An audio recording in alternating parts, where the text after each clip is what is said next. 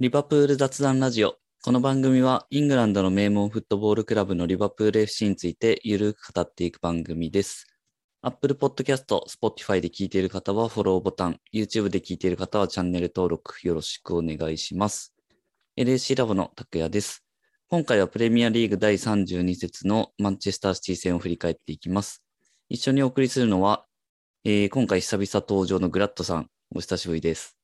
お久しぶりです。よろしくお願いします。お願いします。あとはトリコレッツさんとコークくんです。よろしくお願いします。お願いします。お願いします。はい。今回はじゃあ、シティ戦の振り返りっていうことなんですけど、いや、もうすごい試合になりましたね。うーん、そうですね。なんか、リバプールファンとしては残念なところもあるんですけど、うんそのサッカーファンとして思うと、もう本当に素晴らしい試合を見れたなっていう気持ちがしますね。そうですね。究極、現代のフットボールの究極の形を見れたなっていうふうに個人的には思いますね。試合が終わった後のあの選手たちの表情とか、うんあとまあ象徴的だったのはクロップとペップのまあ握手のところとか、まあ、SNS のタイムラインもそうですけど、まあなんか選手も監督も視聴者もみんなが、まあ、世界最高の試合だったなって認めているような感じがしましたよね。うんもうすすがすがしい、あの、あんなにすがすがしいタイムラインを見たのは久々だなと思いました。確かに。勝ちじゃないのにっていう。うん、お互い勝ちじゃないのに、うん。うん、誇らしい試合でしたよね。そうですね。ただひょっとすると、シティサイドからするとな、なんで勝てなかったんだっていう感覚は少しあるかもしれないですね。リバプールファンよりは。うんまあ、そうですね。そうですね。うんはい。まあ、その辺もちょっと振り返っていけたらと思います。はい。まあ、この試合はもう試合前からだいぶもう注目の一戦っていうか、いろいろすごい話題になってましたけど、まあ本当にこの優勝争いの中で、まあこのタイミングで直接対決っていうところですよね。で、まあ、この週末にはまた FA カップで対戦もあるっていうところで、いろいろそういう流れの中でって感じですけど、えースタメンとしては、前線がディアスかジョタかっていうところぐらいかなって感じでしたけど、ジョタで来ましたね。まあ考え方はいろいろあるんでしょうけど、まあ、ディアスを切り札に取っといたっていう発想も多分あるでしょうね。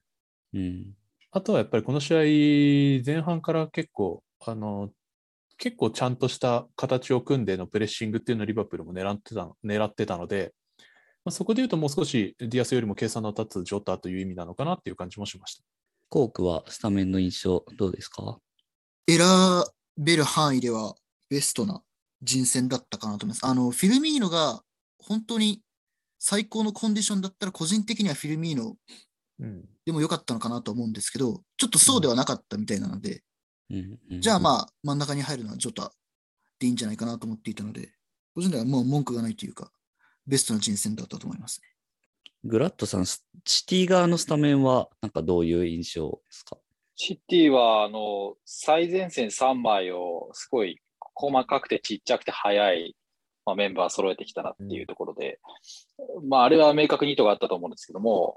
うん。まあ、リバプールのラインが高いっていうところの、まあ、普段であれば、まあ、オフサイド取りまくるみたいな、まあ、試合展開になってくると思うんですけども、まあ、そこを、まあ、シティのギリギリの駆け引きで裏を狙い続けるっていう、まあ、戦い方だと思うんですけども、まあ、そこに当てはまるような3枚をペップが選んできたのかなというふうなところですかね。まあ、あの解説の戸田さんも言ってましたけども、まあ、リバプールのことをもう徹底的に研究して、リスペクトしし尽くした結果、まあ、ああいったシンプルというか、わかりやすい形になったのかなと思いますね。まあそういう感じは前半にかなり出てましたよね。うんそうですね。あの、まあ、ファンダイクの裏から、あの、ローバー・アルノルド、マティックの裏にポールをまあ落として、まあ、裏を狙い続けるっていうのは必要にされてましたよね。で、結果として手前のところが開くので、そこでデブライネが、まあ、まあ、あれはチート級ですけれども、あの、ある程度自由にボールを持って、えーファビーニョとチアゴが、あの、まあ、てんてこまになるというシーンは前半何回も見られましたよね。うん、そうですね。まあいきなり試合が動くわけですけど、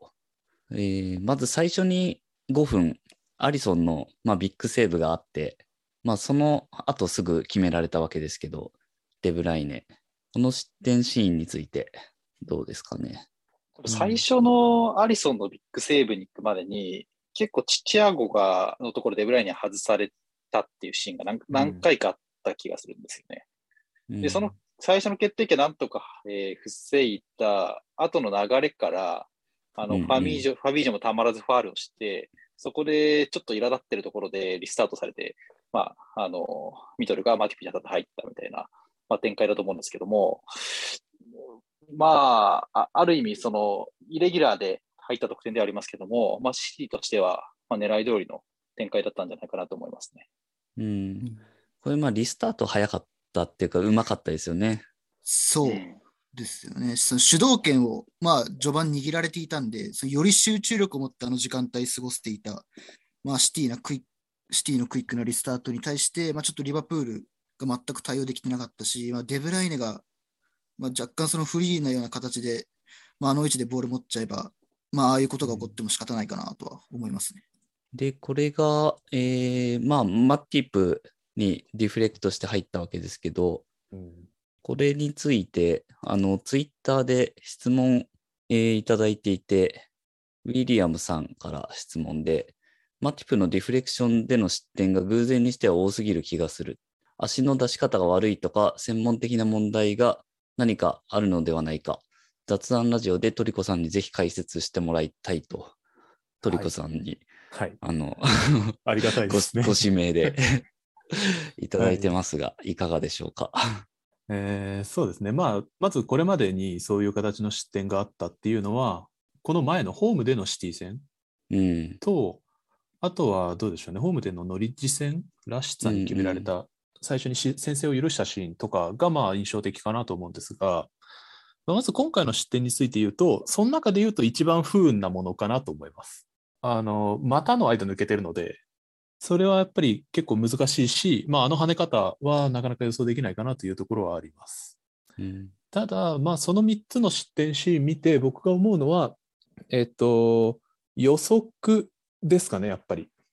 予測と体の向きの作り方が、マティップはちょっと良くないかなというふうに思います。うん。えっとまあ、まず予測の方で言うと、その結構シュートを打つ、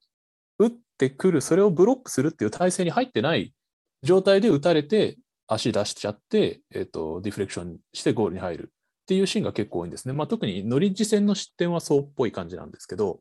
えっと、まあ、今回に関しても結構、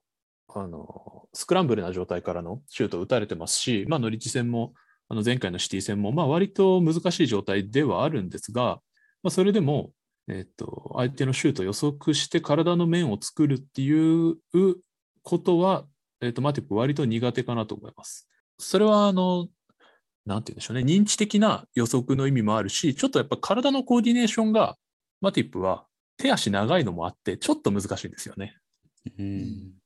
その辺の細かな体の向きの作り方みたいなのが、ちょっと得意じゃないかなっていう感じはします。それで、うんあの、なんて言うんでしょうね、ゴール、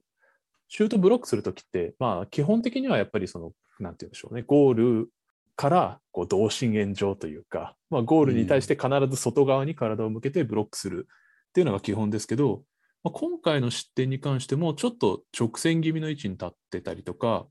あの体の向きもあんまり良くないっていうので、えっ、と、弾いたとしても、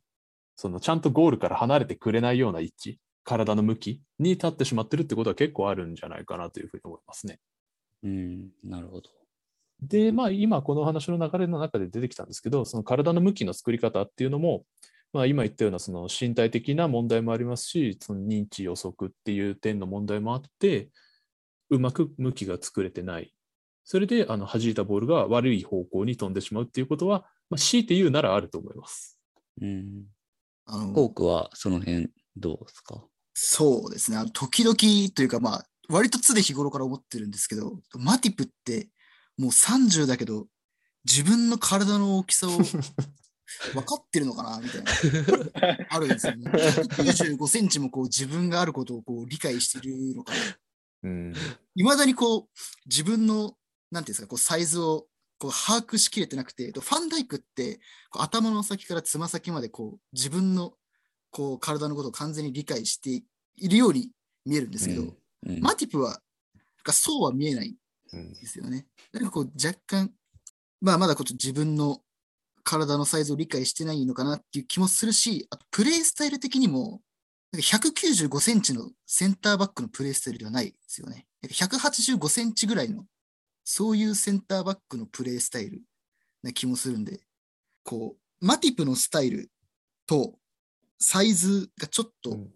乖離してるかなっていう気はいつもしてます。面白い表現ですね。ちょっと手足持て余してますよね、マティックっていつ見ても。そうなんですよねうん。そんな気はいつもしてます。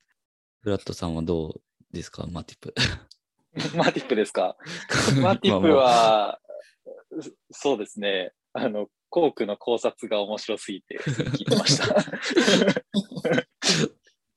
今もうマティプ特集になってますから、そうですね。うん、まあでも確かにリフレクトして、なんかマティップだって入っちゃうみたいなのってよく見ますようん。ね。ファンファンダイクはあんま見ない感じしますけどね。あんまりあの足をそんなに上げないというか、ファンダイクってこう、体体全体でコースに入るみたいな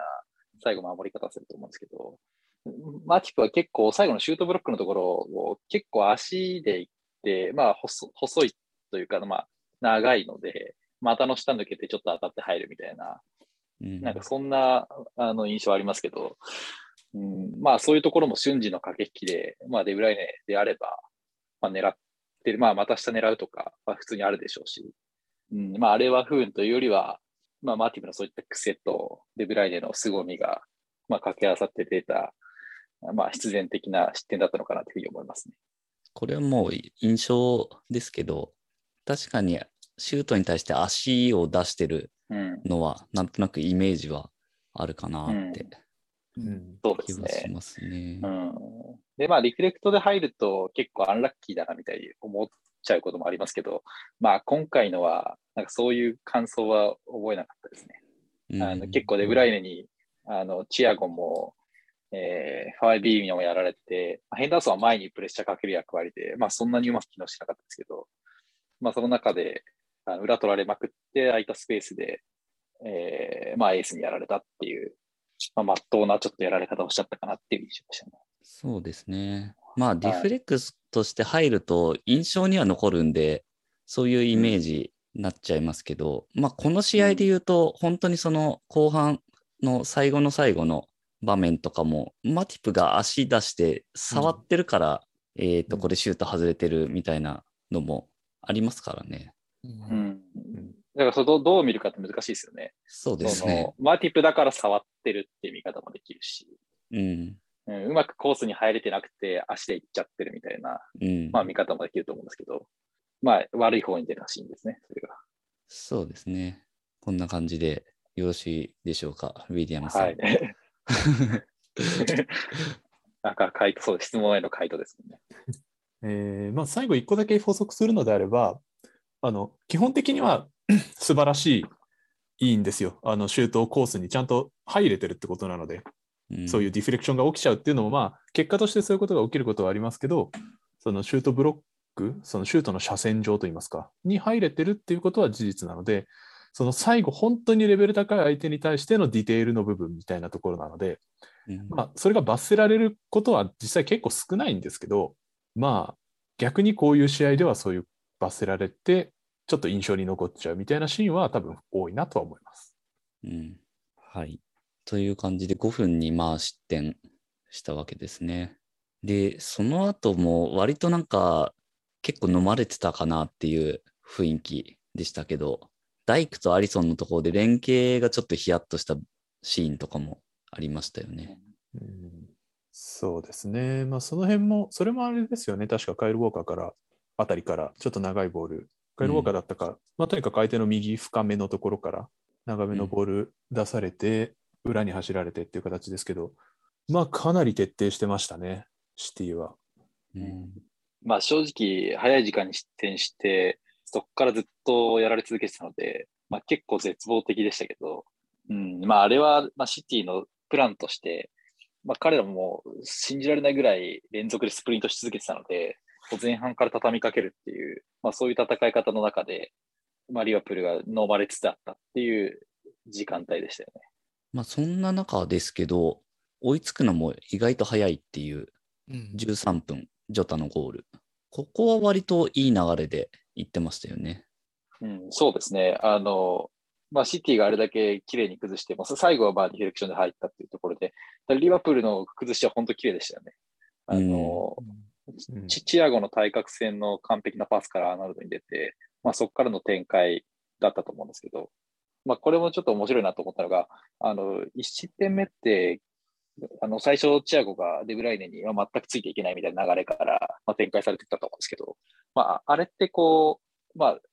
こうワイネル・ワナルデムが移籍してチアゴが来たっていうところの、まあ、象徴的なあのデメリットかなってて、うん。まあ、まあフィジカル強くて、まあ、守備的なミッドフィルダーがいなくなって、まあ、それなりに走って、えータックルもするけど、まあ、小柄でドリブラーでテクニシャンが、まあ、中盤が入ってきたっていうところで、まあ、悪い方が出たのが多分失点のところで、逆にあの、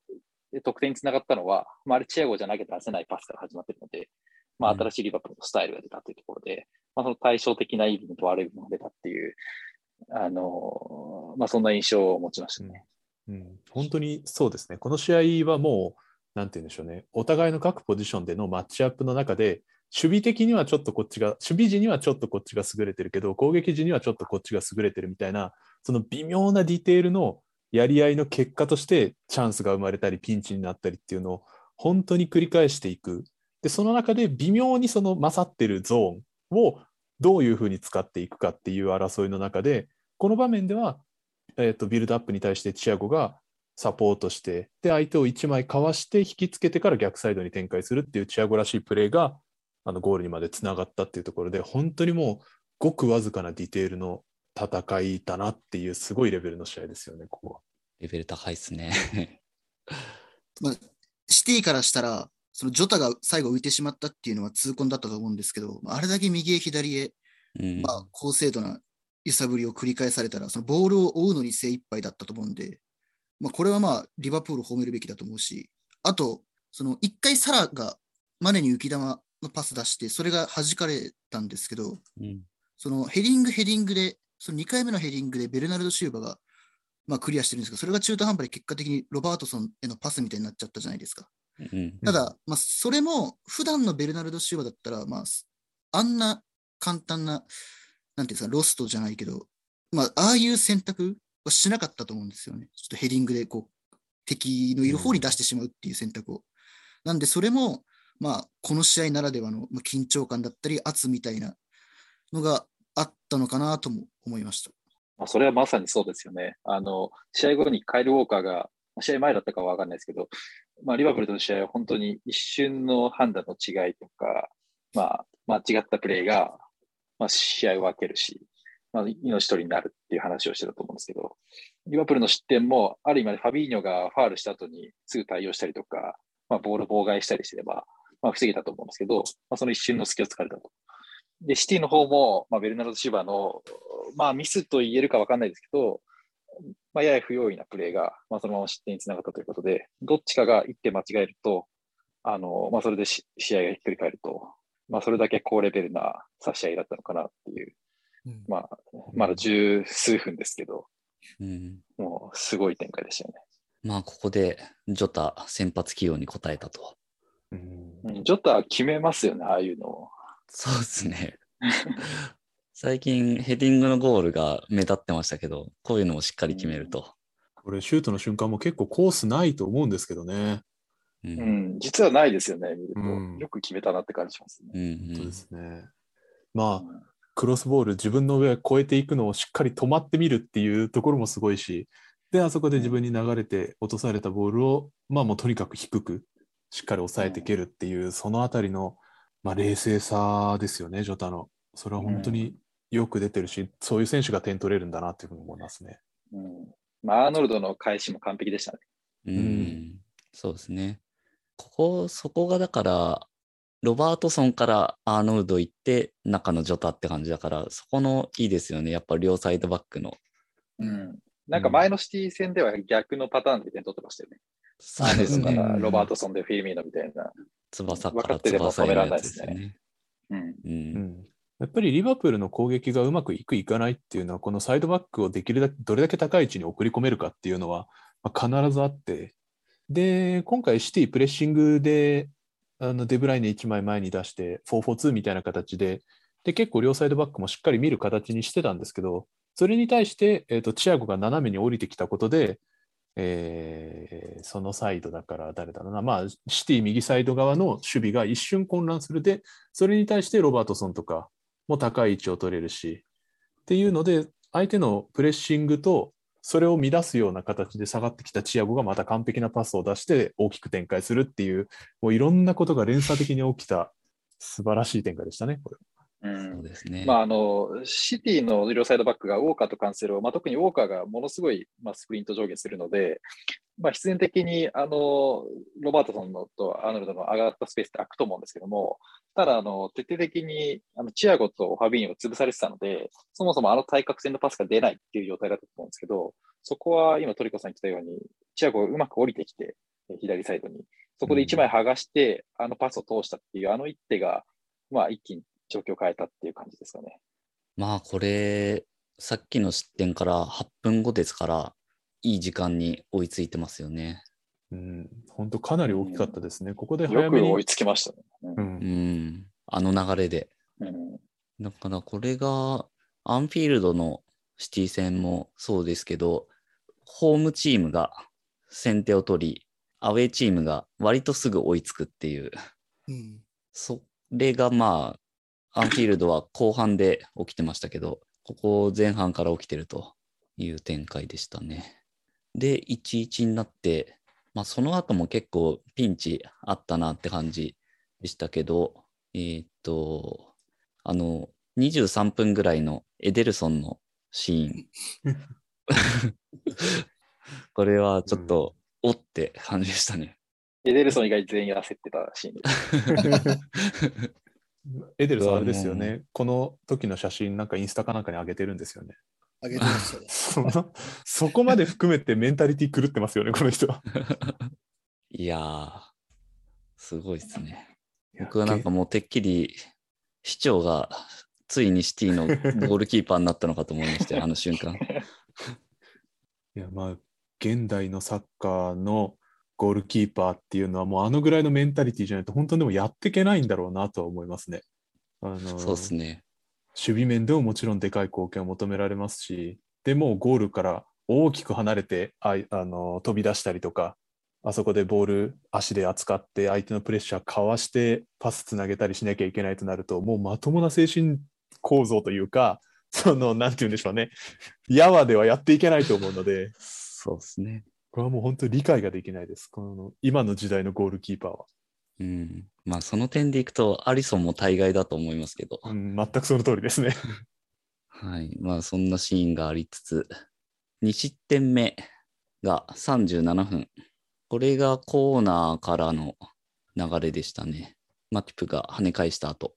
うん、これもセットプレーからの流れではありましたけど、まあ、シティが狙ってたセンターバックの裏をまあ綺麗に突かれた失点ですよね。んそうね。まあ、これこそさっきグラッツさんが言ってましたけど、グアルディオラの起用が当たったというか、そのマーレズだったりグリーリッシュじゃなくて、まあ、フォーデン、ジェズス、スターリングっていう選択で、まあ、リバプールのハイラインをつきたいっていう、まあ、意図があったと思うんですけど、まあ、瞬間的なその速さで劣るマーレズだったりグリーリッシュだったら、まあ、あのジェズスみたいなプレーができたかどうかはちょっとまあ怪しいので、まあそういう意味では、まあ起用が当たった、やられたっていう感じだと思いますね。まあこれで2-1になると。で、前半はまあこの2-1のまま折り返すわけですね。うんまあ、もっと取られててもおかしくないようには感じましたけど、うんまあ、なんとか踏ん張ったっていう印象でしたね。そうであのすね。ロロロバートソンがギリギリ触ったのとかもあれも前半でしたよ、スライディングで。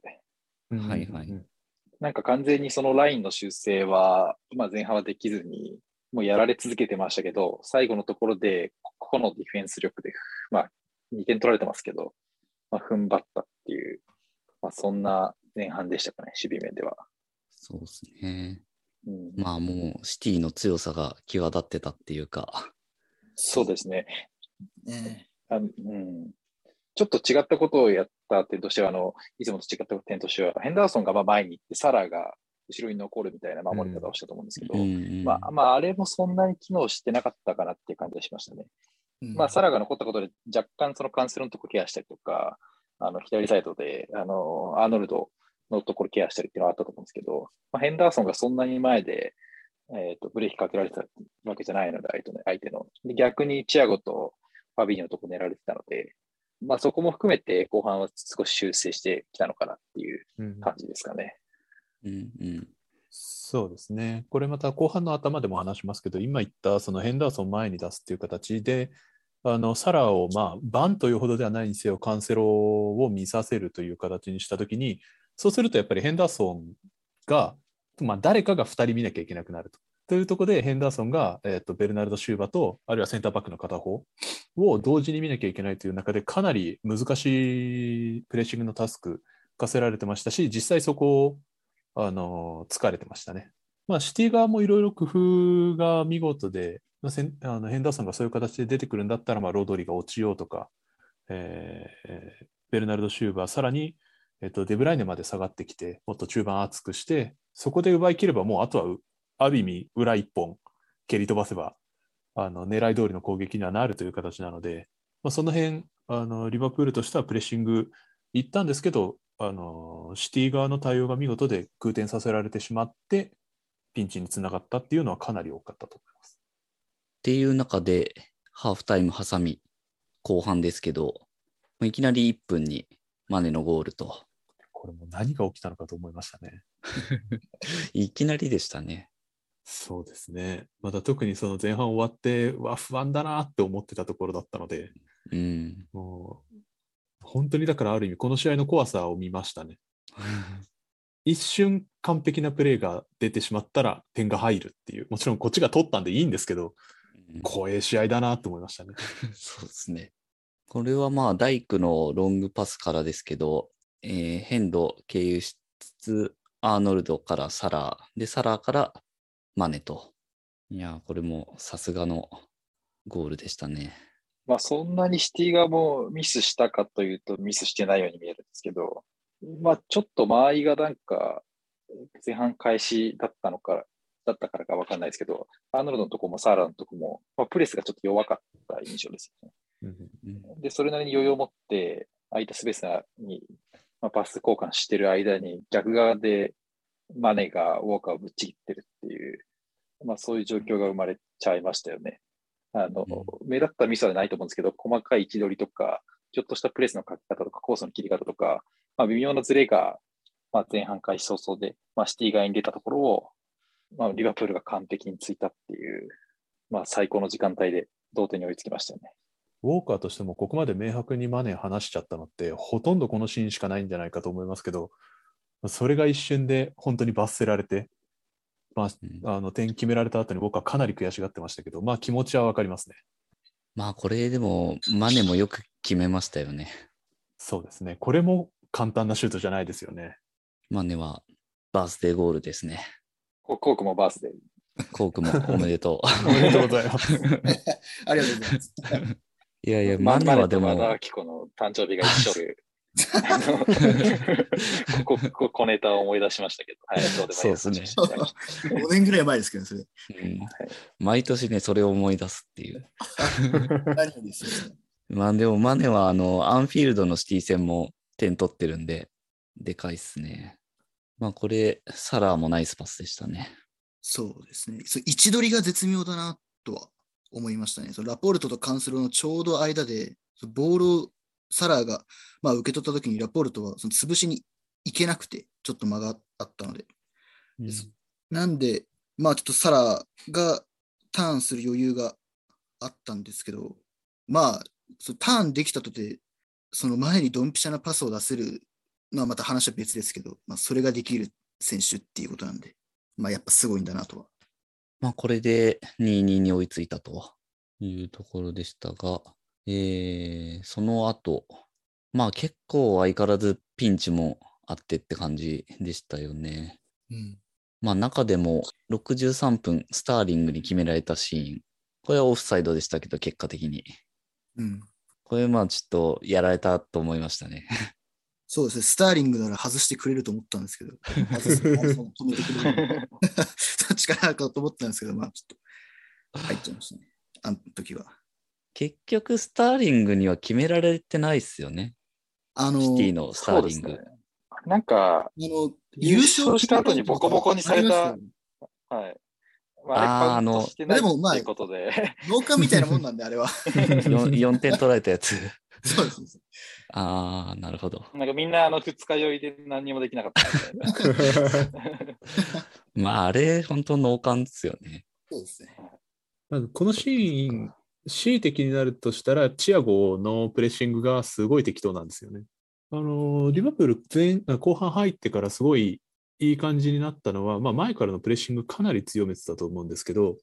はい結局、あのー前半は、まあ、プレスもうまくいかなくて、割と自由に裏に蹴られて、裏取られたっていうのを繰り返してたので、あのリバプールは両極端な形になったというか、後半から、前も強めるし、後ろはちょっと早めに下がる。っていうので、前で少しプレスを強めて時間を作りつつ、で無理やりにも蹴ってきたら、ラインをちょっと早めに下げて、そこで回収しようという形になってたんですが、まあ、そのプレッシングがうまくいかないと、こういう形で、チアゴがちょっと中途半端に出てしまった裏を裏返されて、もうスルーパス1本っていう形取られちゃいましたね。うんうん、これ、ロドリからデブライネでしたっけ？からスターリングですかね？流れとしては。そうですね、そうだと思います。確かにチアゴのプレッシャーがほぼ効かない状態で前に出てしまって、デブライネが完璧に浮いて、で、ファミーニョもマーネも全く追いつかずみたいな、全部後手に回ってる展開ですよね。うん逆にこれはオフサイドにならないようにもっと慎重にいけたんじゃないかって思いますけど、ね、あの、もう、あいや、だってもう、デブライネか完全にフリーで、あの、前向いて、ボール持ってて、そんなにこうギリギリラインブレイクする必要もないぐらいのタイミングだったと思うので、うんまあ、スターリング、ありがとうって感じですね、これは。まあ、ただ、そのスターリングのあのゴールの取り消し、ラッキーといえばラッキーなんですけど、もちろん。でも、まあ、逆に考えてもいいのかなと思っていて、その、やっぱリスク覚悟で、リバプールはこのハイラインをいつも敷いていて、で実際にその、リバプールのオフサイドを取っている回数がリーグでも最多っていうデータもあると思うんですけど、まあ、なんでそのむしろオフサイドにできなかった時の方がアンラッキーっていうマインドの方が、まあ、見ていて楽なのかなとは思ううんので、うんうんまあ、ラッキーじゃなくて、なんていうんですか、と当然みたいな、うんオフサイド当然ぐらいの気持ちの方がいいのかなと思いました。なるほど。これだけハイラインを、まあ、維持するんだったら、まあ、それがいつもできてるわけですよね。そうこの試合以外は。うん。まあ、これ入ってたらちょっとしんどかったですね。そうですね。すねやられた相手もまあでかいし、この展開もあるし、うわもうここでかよって思いましたもん、もうんう。まあでも、スターリングつながりだと、その後の68分だと思いますけど、ファンダイクとのうん、シーンありましたね。すごかったですね。ファンファンダイクがハキで止めたっていう。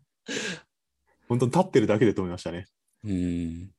いや、でもこれはもう本当なんか、センターバックの究極の守備だなって僕は思いましたね。ちょっと凄さを語ってください。はい、いいですか？ちょっと長くなりますよ、ここから。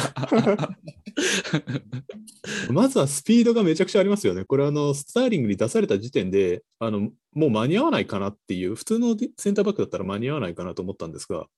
まあ、当たり前のように間に合って、えっ、と、1対1に持ち込めてる、まず身体的なスピードはすごいと思います。で、その後はもう、待ってるだけでいいっていうのが、ディフェンダーの究極で、っていうのはもうどうせフォワードっていうのは絶対仕掛けてくるんですよ。特にスターリングみたいに自分で抜いて決めたいタイプの選手の場合は仕掛けてくるんですけど、っていうことは相手が絶対自分の間合い側に寄ってくるわけで、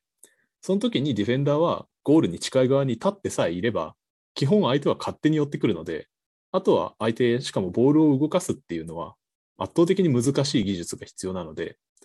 そのどっかでちょっと隙を見つけて足を軽く出したり、あるいは相手がただ寄ってきて、まあ、今回こっちの場合ですけど、相手がただ寄ってきて、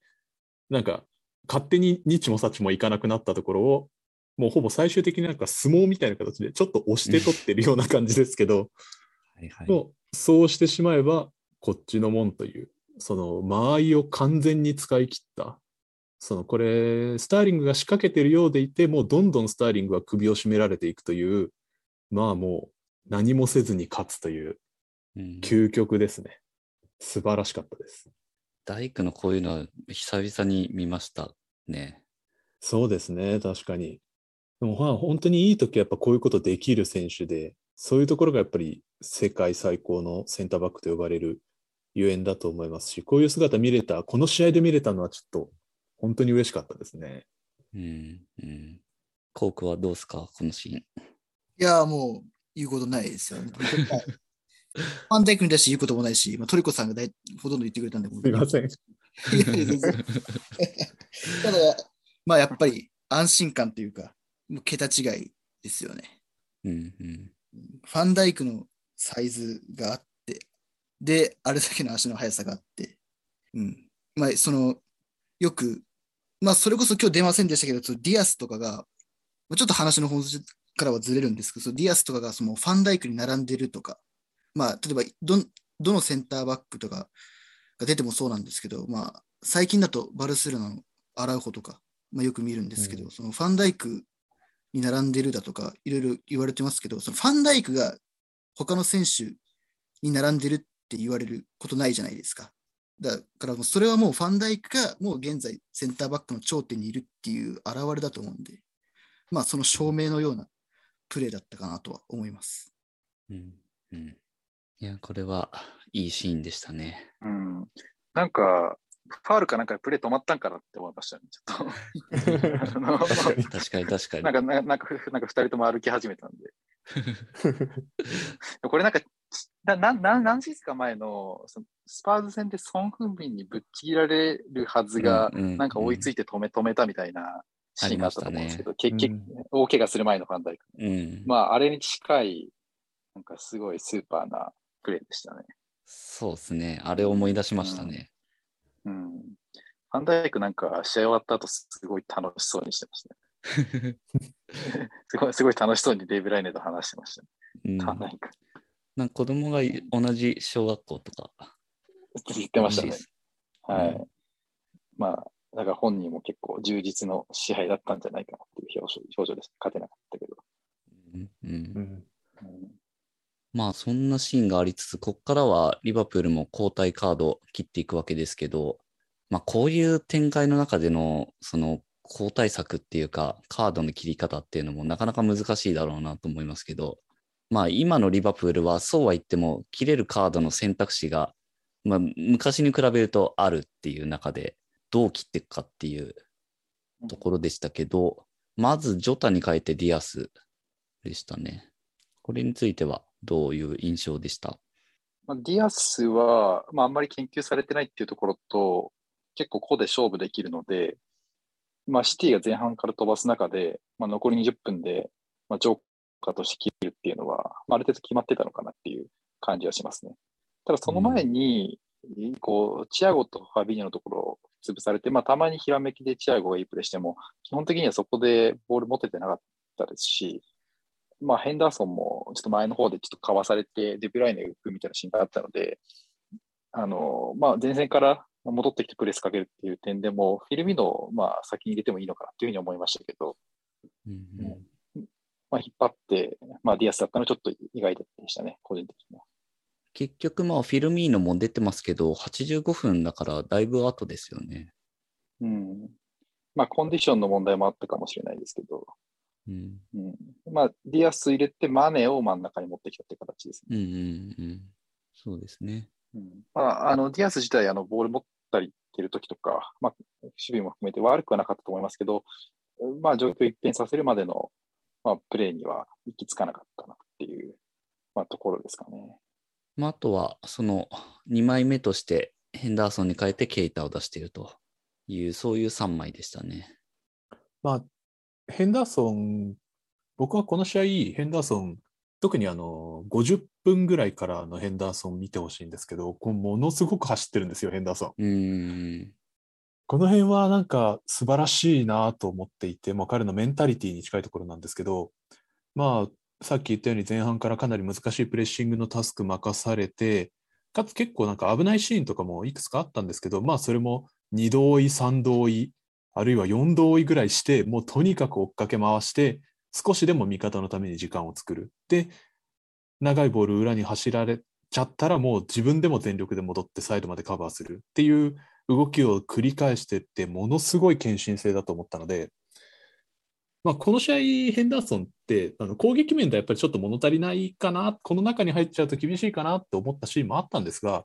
まあ、このその50分、55分ぐらいまでの間のその守備の貢献見て、あやっぱりこの人は、もしかしたらひあもうやっぱりこの人はリバプール必要だなって僕は思ってたんですが、まあでもそのぐらい走りまくってたので、で、さあどう変えようっていう時に、ここがかなりあのある意味でリスクのある交代になりうるなと思ってたんですが、そこにケイタを入れたっていうのも、おお、そうですかと思いましたね。あの一番簡単な発想としてはミルナーだと思うんですけど、うんうん。うんまあ、ケータを入れたところから、まあ、勝ちに行ったっていううんカードの切り方ですよね。リスクを取ったって感じですよね。そうですねた。だ結果、あのそれがあのうまくいったとはちょっと言い難いかなってうんう思いますね。んあのやっぱ後半になるにつれて、チアゴとファビーニョのところにさらに無理が出てきて、2人とも相当危険なプレーで相手を止めたりとか、チアゴはまあ退場になってもおかしくないような、あのギリギリのタックルもかましてたので、うんまあ多分、まあ、シティもあそこまで走ってますし、プレッシングをかけ続けてるので、まあ、デブライネ含めて落ちるかなっていうスタンダーもあったと思うんですけど、まあ、彼は全く落ちずに、むしろギアを上げて、最終盤まで、まあ、走ってきたっていうのが、まあ、誤算だったかもしれないですね。で、まあ、あそこで切れるカードが、その、ケイタと、まあ、ミルナ。で、まあ、数シーズン前のミルナだったら、攻撃面も含めて、まあ、ミルナを切っとけば問題なかったかもしれないですけど、まあ今年齢も考えるとちょっと、まあこの試合だと厳しいっていうところもあったのかなと。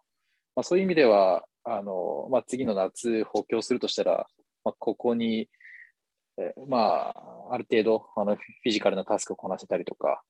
まあ試合を、あの、まあ中盤落ち着かせたりとか、まあキープレーを潰せるような、まあ一枚取りたいっていうのはあるのかな、あるのかなと思いましたね。うんうん。まあ、なんか面白いのは、あの、数年前のシティ対リバプールって、まあ、リバプールのスタメンって基本的にはそのなんかワイナルデムとヘンダーソンとミルナー、まあたまにチェンバレンが入ってくるみたいな、まあ相当フィジカルな中盤だったと思うんですけど、まあそれが今となってファビーニョとチアゴと、まあ、ケータみたいな、どっちかというとこう、まあシティ化してきたようなうん。流れなのかなと思っていて、逆にシティは、あの、リバプールみたいな、あの、まあ、走って裏取るみたいな、あうん。のフィジカルとスプリントでっていう、まあ、そういう戦い方で、あの、今変遷が辿ってきていて、で、逆にまた揺り戻しで、リバプールはこう、また今度フィジカルの方で、まあ、ちょっと課題が出てくるような、まあ、お互いがお互いをこう吸収しながら戦ってきた歴史が、まあ、垣間見れるような、まあ、交代だったかなと思いますね。なるほど。はい。深いですね。まあちょっとなんか大げさな話をしましたけど、まあちょっとあそこでしけ蹴ったで、しかまあ切れなかったっていうのも、まあ贅沢すぎるところですけれども、まあ試合を一変するカードじゃなかったっていうのが事実かなと思いますね。うんまあ、そんな感じで、まあ、最後の最後、さっきちょっと触れましたけど、結構危ない、えーカウンターもありつつでしたけど、まあ、結局、2-2で試合終了と。いやー、すごい試合でしたね。まあ、最後結構危なかったですよね。あれはそうですうね。んまあちょっと決定力ある選手が一人いたら、まあ一本くらい決められてた感じはしますよね。最後のマフレーズのシュートでマティプがちょっと触ったんでしたっけ？そうですね。足出して。うん。で、これさっきトリコさんが言ってた、マティプだから触れた説ですよね。うん、いい方に出たところですよね。まあこれで2試合とも2-2っていう、まあすごい試合でしたね、2試合とも。展開としてはなんか全く同じような感じですよ。そうですホームアンドアウェーね。で。うん。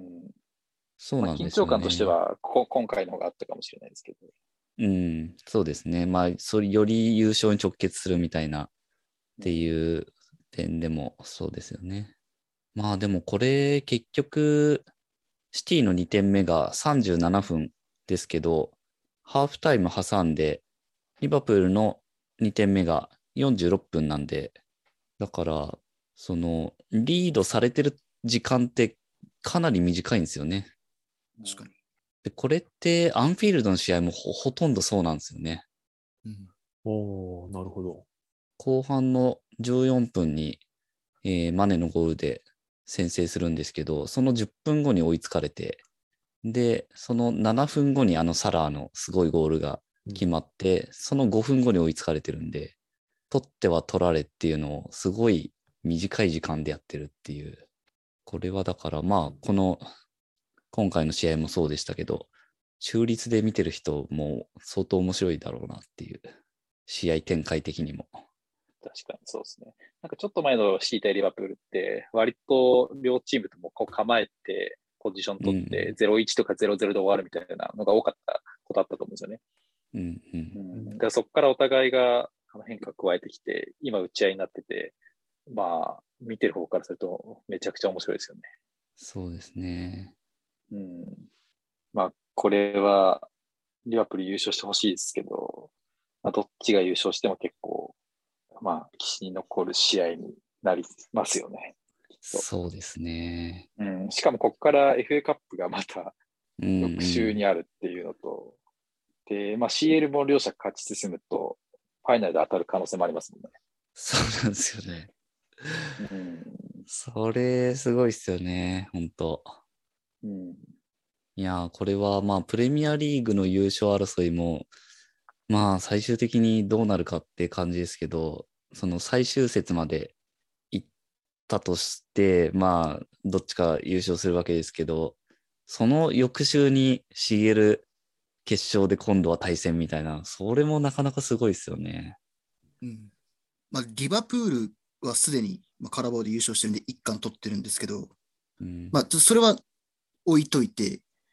あの、その三冠を成し得るチームが同一国に2つあるって異常ですよね。なかなかないんじゃないかなっていう。その各リーグに一つずつあって CL で決勝みたいならまだわかるんですけど、同一リーグに飛び抜けた2チームがあって、その欧州のコンペティションを残して、三冠残してるみたいなっていうのは、まあちょっとなんで同じ時期にこんなチームが2ついっちゃうんだっていう、せっかくリバプール強くなったのにみたいな 思うんですけど、まあ、まあ、とんでもないライバル関係だなと思いますね。そうですね。本当近年はすごいけど、でも、シティがいるからリバプールも強くなれてるみたいな、そういう面もあるかもしれないですよね。そうですね。切磋琢磨。うん。うんまあでもシティファンにいたらちょっと怒られちゃうかもしれないですけど、まあ、クロップやっぱりすごいと思いますよ。あの、うん。使ってるお金とか考えると、うん、まあ全然まあ正直違いますし、あとリバプールの選手って、なんかリバプール離れると、いまいちになるじゃないですか、結構。うんはい。えーエムレジャンとかコーチングとか、まあ、他にもいたかもしれないですけど、結構本当こうチームとして成立させてて、まあ強くしてる感じがするんですよね。で、シティの選手はやっぱり、個としても際立ってる選手が、まあリバプールはもちろんファンダイクとアリソンとか、違うこと言いますけど、まあ、全員際立ってる感じがしてて、うん。うん、まあそんな相手に対して、ここまで長きにわたって戦い続けて、まあ追いつき、追い越し、追い越されみたいなのをやり合ってるっていうのは、本当にすごい監督だなって思いますね。うん。ですね。うん、ただ、この試合見てると、シティが勝ち点を落とす意味がちょっとよくわかんないですけどね。そうですね。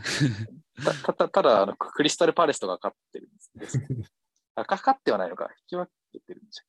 パーレスは引き分けだったかな？ちょっとパッとわかんないですけど。前半戦勝ってませんでした？あ前半戦があって、あ、で、後半戦引き分けみたいな感じ。確かそうだった気がしまうす。んうん。うんで、最終節がジェラードですもんね。そうなんですよね。でコーチーニョがいるっていう。そうなんですよね。これコーチーニョが点取って、シティから勝ち点取ってリバプール優勝したら、なんか全てが回収される感じします。うんこれはちょっと熱すぎますよね、展開として。なんかあの、シティ対リバプールで、あれ、コンパニーのクリアミスをコーチーニョがダイレクトに叩き込んで、うん。2-3で勝った。で、ジェラードがエンジン組んで、うん。あの、みんな鼓舞したみたいな試合の伏線が回収されるんじゃないか。そうですね。あれが1314だから、まさにもうその2人ですもんね。うん。8年越しに。うん。まあ、そこまで見るには、まあ、リバプールが全勝しなきゃいけないっていう、そうですね。はい、ハードルがありますね。まあでも、えーっと、2試合後はシティはブライトンとだから、まあここちょっとララーナ頑張ってくれっていうのもあるし、ワトフォードもホジソンですよね。そうですね、今、ホジソンですね。うん、ちょっとホジソンも頼むよっていう感じだし。まああとは、ウエストハムシティとか、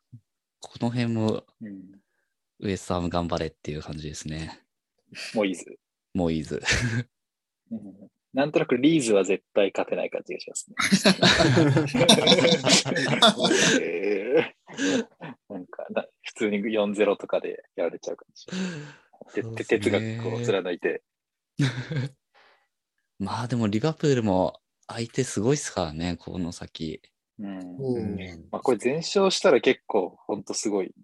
すよね。すごいですよね。うんでまあ、全勝して優勝できなかったら、まあもう、まあ、ぶっちゃけしょうがないですよね。これ、この日程で連勝できたら。うん。これ全勝したら後半戦の勝率めちゃくちゃすごいことになってますよね。うんそうですね。いやーでも本当その最終節まで望みある状態でいってほしいなってうん感じだな。うんまあでもまあ、FA, FA カップどういうふうにな試合になるかちょっと楽しみですね。そうなんですよね。結うん構もうお互い、C、CL もあって、はい。あの、そうそうそう。リーグ戦も絶対落とせないみたいな中なので、ただ、もう準決勝だし、シティ対リバプールだし、うん、うんまさに。そういうのを含めて、まあその、今度の CL も、あの、2点のリードはあるとはいえ、どういうメンバーでいくのかな、みたいな感じですよね。うん、そうですね。まあでも、怪我に一人もいないリバプールとか、なんか初めて見た気がしますね、この最終盤。そうですね。いやーまあ、本当まだまだ先も楽しみですね。そうですね。まあでも思ったのは、その、まあリバプール、まあ、インテルの時とか、まあ、特にそうだったと思うんですけど、まあ、なんていうんですかね、のらりくらりというか、うんうん。まあ、結果的には、セカンドレグホームで負けてはいるけど、まあ、それも織り込み済みのような戦いにも見えたうんで、まあ、純粋な戦力値だったら、まあ、ベンフィカよりもインテルの方が手強い敵だと思うんですね。うん。なんでまあ、今回のセカンドレグもアンフィールドで戦えるし、で逆にシティはアトレティコの方に、まあ、スペイン乗り込まないといけないんで、うんまあ、若干こう、次の CL を見据えるっていう点で言えば、まあ、リバプールの方が有利なのかなと思うので、うん、まあ、ちょっと、シティが メンバーをまあ若干落とすことも期待しつつ、まあ、リバプールは、まあ、この次の FA カップの試合は全力で行っていいんじゃないかなとは思ってますね。うんうんまあ、ベンフィカはそうですよね。まあ、2点取られなきゃいいっていう話なんで、まあ、リオプル2点取られるって、まあ、あんまなないですよね、基本的には。そうですね。うん。うんなので、まあ、普通にチミカスとかゴメスとか使って、両サイドバック休ませるとかは、まあ、現実的にあるんじゃないかなって思います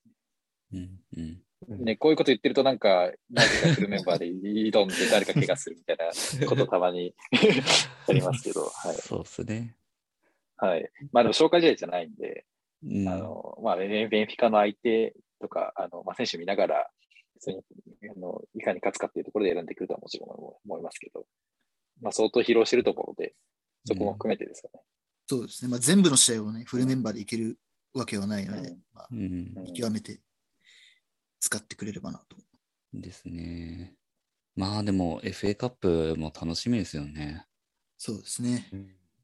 これ、そのリーグ戦の2試合は引き分け引き分けで終わりましたけど、次は決着つくわけですからね。何らか。